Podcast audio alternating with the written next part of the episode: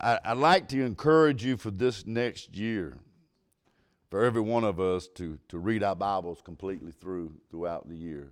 Start in Genesis in January and read all the way through to Revelations in December. I think that it's important for a Christian to read the Bible.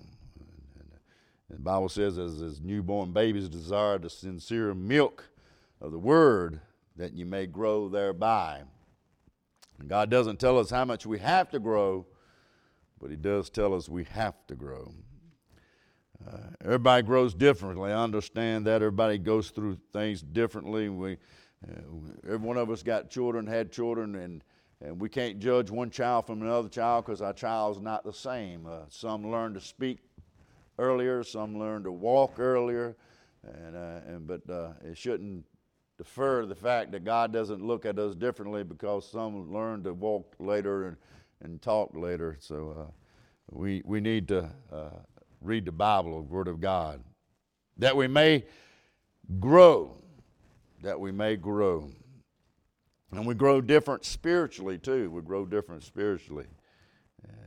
But God has not put us on a timetable for us to grow. I know He's dealt with me a lot of things and things I should have been done, but I haven't done.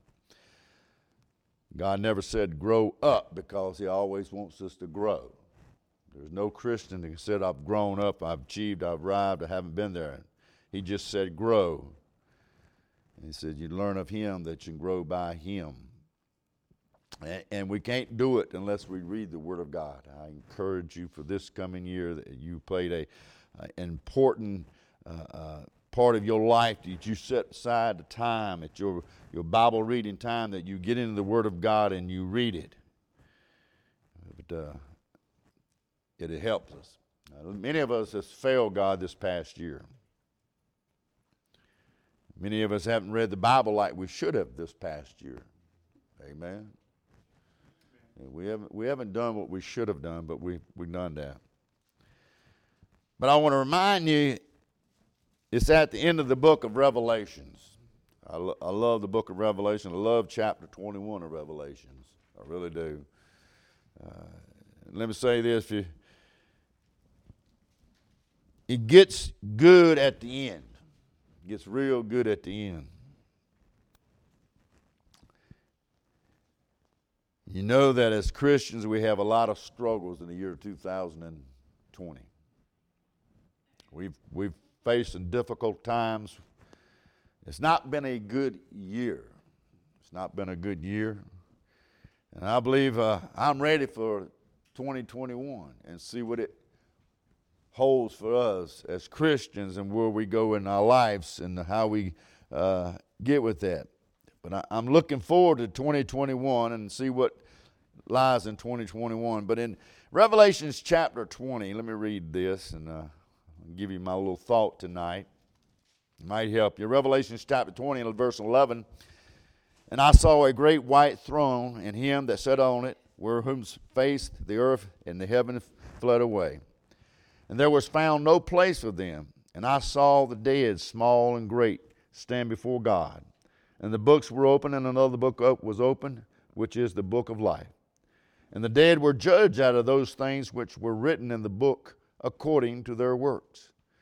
And the sea gave up the dead which were in it. The death and hell delivered up the dead which were in them, and they were judged every man according to their works.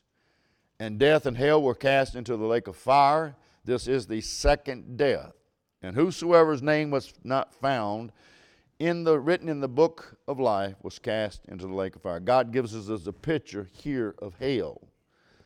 Chapter 21, verse 1, And I saw a new heaven and new earth, for the first heaven and the first earth were passed away, and there was no more sea. And I saw John, the holy city, New Jerusalem, coming down from God out of the heaven, prepared as a bride adorned for her husband. And I heard a great voice out of heaven saying, Behold, the tabernacle of God is with men, and He will dwell with them, and they shall be His people, and God Himself shall be with them and be their God. Ain't that a wonderful thought there? God Himself will be there with us, that we're going to be able to see God face to face. And God has wiped away all tears from their eyes, and there shall be no more death, neither no more sorrow, no more crying, neither shall there be any more pain, no more the former things are passed away. I love that. Boy, just think about that. No more pain. You don't have to worry about this aching body anymore, this hurting body no more. And he that sat upon a throne, and behold, I make all things new. And he said unto me, write, for these things are true and faithful. I love that. Underline that. Write, for these things are true and faithful.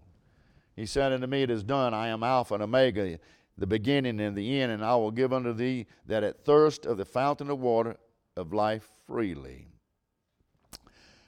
But the fearful and unbelieving, and the abominable, and the murderers, and whoremongers, and sorcerers, and adulterers, and liars shall have their part in the lake which burneth with fire and brimstone, which is the second death. Here God gives us a picture of hell in chapter 20, but in chapter 21, God gives us a picture of heaven. The choice is ours. You've got to make the choice, and God has given us a choice here. And we see us at the end. God is speaking to us, the Christians. We start out in the book in Genesis. We start out in Genesis. God created the heavens and the earth.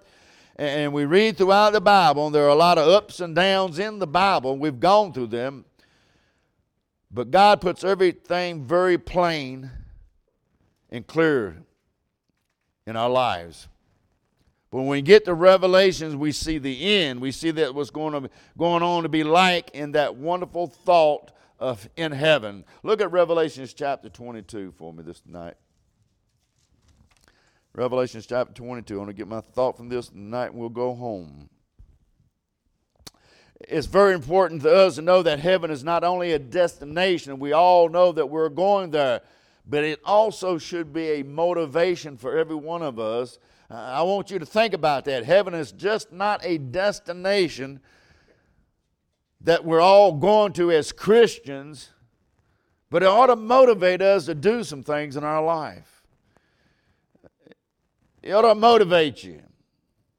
When you think about heaven, and you hear the songs that are sung about heaven, it ought to motivate you. It ought to motivate you to live for God. If it doesn't motivate you to keep on keeping on, it doesn't motivate you, I'm going to see my loved ones, my grandparents, my grandchildren, my friends, and those that have gone on to be with the Lord. If that doesn't motivate you, then you ought to get a checkup when you think about heaven. And it should motivate you. That is why God tells us about it. Read in chapter 21 about hell, and then chapter about heaven, and God gives motivation. But here in chapter 22, God brings it all back to reality. And He gives us some things that we are at the end of the year, and we read our Bible through, and we're already motivated. In chapter 22, verse number 1, and He showed me a pure river of water of life, clear as crystal, proceeding out of the throne of God and out of the Lamb. In the midst of the street it was on either side, the river was there, the tree of life, which bare 12 manners of fruit, and yielded her fruit every month. And the leaves of the trees were as of the healing for the nations.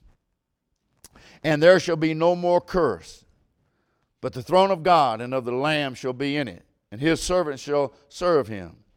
And they shall see His face, and His name shall be in their foreheads. And there shall be no more night. I love that. There's no more night. There's no more night. And they have no need of candle, neither light of the sun, for the Lord God giveth them light, and they shall reign forever and ever. That's the motivation for every one of us. We get to thinking about heaven and what God has prepared for us, what God has adorned for us, and we get to thinking of it. That ought to just motivate us to say, hey, I'm just going to go to heaven. I want to go to heaven. But it ought to motivate you to feel several different things I want to tell you tonight. In verse number 6, God brings us back to reality. And He said unto me, these sayings are faithful and true. And the Lord God of the holy prophets sent His angel to show unto His servants the things which must shortly be done. Verse 6, we see that what's going to happen. Our motivation on why we're going to heaven. Have you ever taken a trip? Have you ever went on a trip? And I've took a lot of trips. And most time our trips were 12 or 13-hour plane flights or 24-hour car trip. You take kids with you on a trip and you get this, are we there yet? How much longer do we have to go? And you start out, we usually start our trips out at midnight. I don't know why we did this, but we did. We start at midnight. The kids are good for the first 6 hours because they're asleep. But when they wake up, are we there yet? How much longer are we going to be there? You got a 24 to 28 hour drive. It's hard to entertain kids for that long time.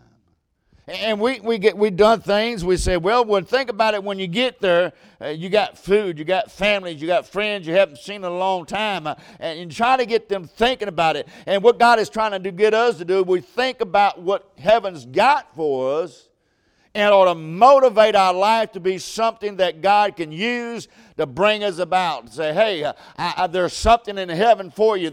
Every one of us got someone that we know that love that is in heaven waiting for us. So that ought to motivate us to get closer to God. So what if God is trying to motivate us? What is he trying to motivate us in?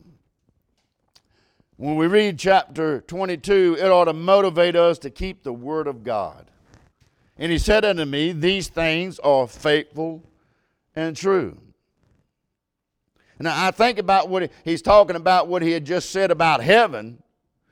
They are faithful and true. And he's speaking about the book of Revelations that is faithful and true. But I believe he's talking about everything that he has written in the book is faithful and true. From Genesis to Revelation, he says all these are faithful and true. But it's amazing to me God puts this book at the end. I think he's speaking about, write these words for they're faithful and true. He's talking about the entire Bible. From the first chapter of Genesis to the last chapter of Revelation, my words are faithful and true. Do you believe that tonight? Do you believe his words are faithful and true?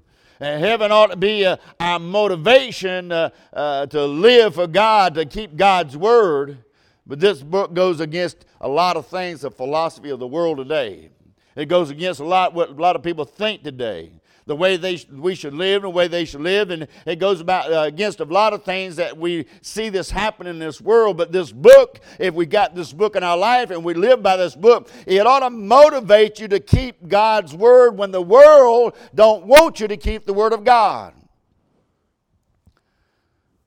He said unto me, these things are faithful and true, and the Lord God of the holy prophets sent his angels to show him unto the servants these things which must shortly be done. Behold, I come quickly. Blessed is he that keepeth the sayings of the prophesied book. He's telling us we ought to keep what is written in the book. We ought to take this book and apply it to our lives, and you ought to keep what's written in the book. When the book tells us it's right, then do it. When the book tells us you should not do it, you should not be doing it. We ought to keep this book. There's the people in our histories that gave their lives for us to hold this book in our hands tonight. We ought to be faithful to keep the word of God.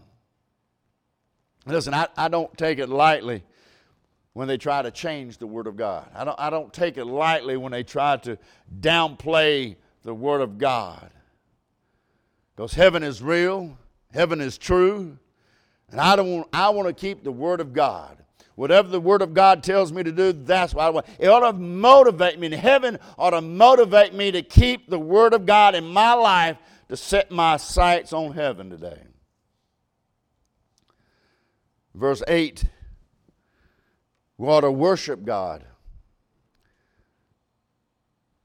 He said, and I saw John these things and heard them. And when I heard him, they seen, I fell down to worship before the feet of the angels and showed me these things. Then said he unto me, See thou do it not, for I am thy fellow servant, or thy brethren, or the prophets, or them that which keepeth the sayings of this book. Worship God.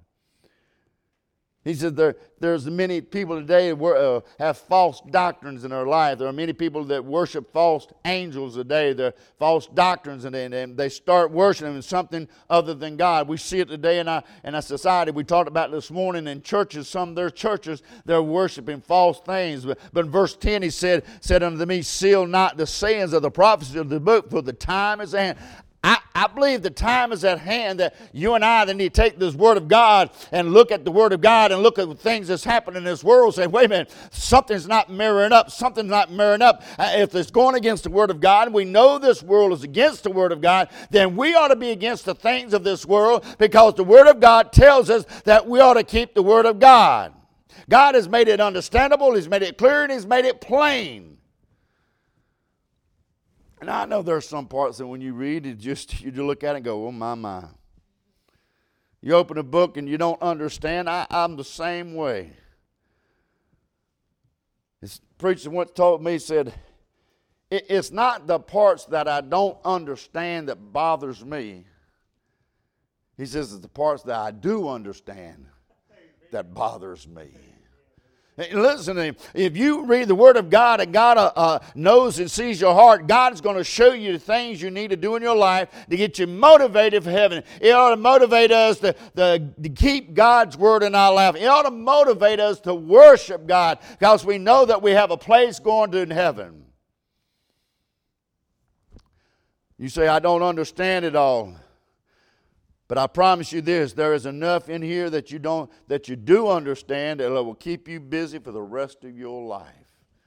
You just get a hold of it and start reading. We're living in a time that this book needs to be spread throughout this world. Not held back, but it needs to be spread. And we need to tell the people, you need to follow me in these last days, because this is the Word of God. And I believe we're living in the last days. I believe the judgment of God is going to be poured out in this world today. And God is coming, and this book will keep you from the wrath of God, if you can keep the book. Verse 11 says, he that's unjust, let him be unjust still. And he that is filthy, let him be filthy still. And he that is righteous, let him be righteous still. And he that is holy, let him be holy still. Now, what does he mean by that? What does it mean by that? When the Lord Jesus comes back, listen, get this. When the Lord Jesus comes back, you're not going to have time to get things right with God. When those clouds are split by and Jesus steps out on the cloud, you're not going to have time to get your things right. You're not going to have time to say, hey, I need to get right with the Lord.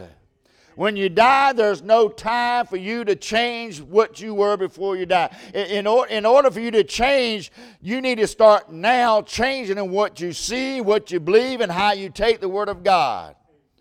Because when He comes back, there's no time. I know there's denominations tell you, hey, you can get prayed out of purgatory. There's no such place. I don't know how they can play you out of that, because there ain't no such place. I understand they say you give enough money, the elders can pray you out of hell. There's nobody. The Bible says when a tree falleth, there shall it lie. However you are in condition you are, you die in that condition. You die a saved person or you die a lost person. There's no in between. That's what he's talking about. He that's righteous, let him stay righteous. He that's holy, let him stay holy. He that's unrighteous, let him be unholy, unrighteous. He that's filthy, let him be unfilthy. Whatever you are, when Christ comes back, it's said and done. Verse 18 says, for I testify to these every man that heareth the words of the prophecy of the book. If any man shall add unto these things, God shall add unto him the plagues that are written in... Oh, my goodness. God will add the plagues that are written in this book. And if any man shall take away from the words of the book of the prophecy, God shall take away his part out of the book of life and out of the holy city and from the things that are written therein. That's in strong language. And that's what God is saying. He said, keep this book. Heaven ought to motivate us to keep the book of God. It ought to keep the word of God. It ought to keep us to worship God. And heaven is used as a motivation. I know it's a destination that we all are looking forward to that, but you know what? What keeps you wanting to go to heaven? What keeps you driving for heaven? Heaven ought to be a motivation for us, and we're motivated by the word of God and by the worshiping God. Heaven is our motivation to serve God. Verse number 12. And behold, I come quickly, and my reward is with me. Their Lord has a reward with him. When you read about the heaven and the city of gold, what a wonderful place and all the great things that God has prepared for us, that we go there. It ought to motivate you to serve God. It ought to motivate you. He says, to give every man according to his works shall be. Now, we're saved by grace. Don't get me wrong. We're saved by grace. We don't work to attain salvation. But after we're saved, God rewards us on how we serve Him, the things that we do for Him. For every one of us shall be striving to do something for God. You say, hey, I don't understand that, but every one of us should strive to do something for God. Amen? Amen. We all should be striving to do something for God. Verse 14, he says, I am Alpha and Omega, the beginning and the end, the first and the last. And it says, blessed are they that do his commandments. There are those that believe because we are living in a New Testament grace age. We don't have to keep the commandments of God. We don't have to keep the commandments of God. For we're saved by grace. You're right. For we are saved by grace. And we are living in by grace. For the grace of God that bringeth salvation have appeared unto all men, the Bible tells us. Teaching us that denying ungodliness and worldly lust, we should live soberly, righteously, and godly in this present world. In Romans chapter 13, there's 9 of the 10 commandments listed in Romans chapter 13. And Jesus said, if you love me, keep my commandments. Blessed are they to do these commandments, that they may have the right to the tree of life and may enter in through the gates into the city. We ought to keep the commandments of God. He's saying that Jesus told us, if you love, you're going to keep commandments of Him. And you can't keep commandments if you don't know what the Word is. It goes back, what motivates you? The Word of God ought to motivate you. Serving God ought to motivate you. Worshiping God ought to motivate you. It ought to motivate you to keep your life clean. Verse 15, for without are dogs and sorcerers and whoremongers and murderers and adulterers and whatsoever liveth and maketh a lie. I, Jesus, sent mine angels and testify unto you, these things are in the church. These things are in the church today. God is saying when you are a member of a church, you've got to live your life clean. Amen. God's people ought to be different from what the world is. God's people ought to look different from what the world looks like. If you can mirror up with somebody that's not a Christian, somebody that's not living in church, and you stand beside them, they cannot tell anything different from you. You act like them, you walk with like them, you talk like them, then something is wrong. But God says, my people are different. He said, you called us out of this world. You ought to live a clean life when you serve God. It ought to motivate us to keep looking for Jesus. Keep looking for Him. Verse 17, and the Spirit and the bride said, come. Let him that heareth say, come. Let him that athirst come. And whosoever will, let him take the water of life freely. Verse 20, he which testified these things said, surely I come quickly. Amen. Even so, Lord, come, Lord Jesus Christ. Verse 21. The grace of the Lord Jesus Christ will be with you all. Amen. At the end of the book, you find Jesus coming back. Heaven is our motivation, but it's also what keeps us looking forward and looking towards heaven for Jesus. We know what is going to happen. We know how it's going to happen. We know the things are going to happen, but are you looking? I heard a story. An old shipping vessel was out to sea, been out to sea for many months and fishing. and they were on the way back in.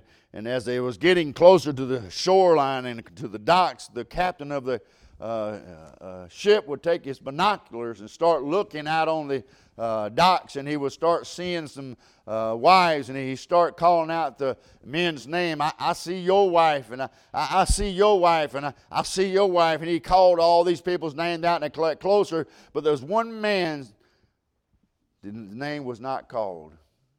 His name was not called. He gets off the ship and he runs home. He goes through the door, and his wife says, "I've been waiting for you." And he hugs her, and he's sort of a little distance, a little sore with her. And she says, "What's the problem? What's wrong?" He says, "You may have been waiting for me, but was you looking for me? Was you looking for me?" We may be waiting for the Lord Jesus Christ, and we go through the motions of church, and we go sing the songs, and we go through, and we're waiting, we're sitting waiting, Lord. But you know what? Maybe we ought to just start looking for Him. Knowing that He's coming back soon, knowing that He's on His way back, that it ought to motivate us to start looking more. Every now and then you ought to just take a glance up to heaven and say, "Is the day today, Lord? Is this the day You're coming back? Is this the day that I get to go to heaven? Is this the day that you make all the wrong right again in this world?" Are you waiting, or are you just looking? Are you waiting, or are you just looking? What a wonderful thought, heaven. Not just a destination, but something that will motivate us every day. Do you get excited when you think about heaven? Amen. Amen. I'm closer to heaven today than I was yesterday. Amen. Amen. And I'm going to be a lot more closer tomorrow if you don't come back tonight. You might be the midnight hour tonight, He comes back.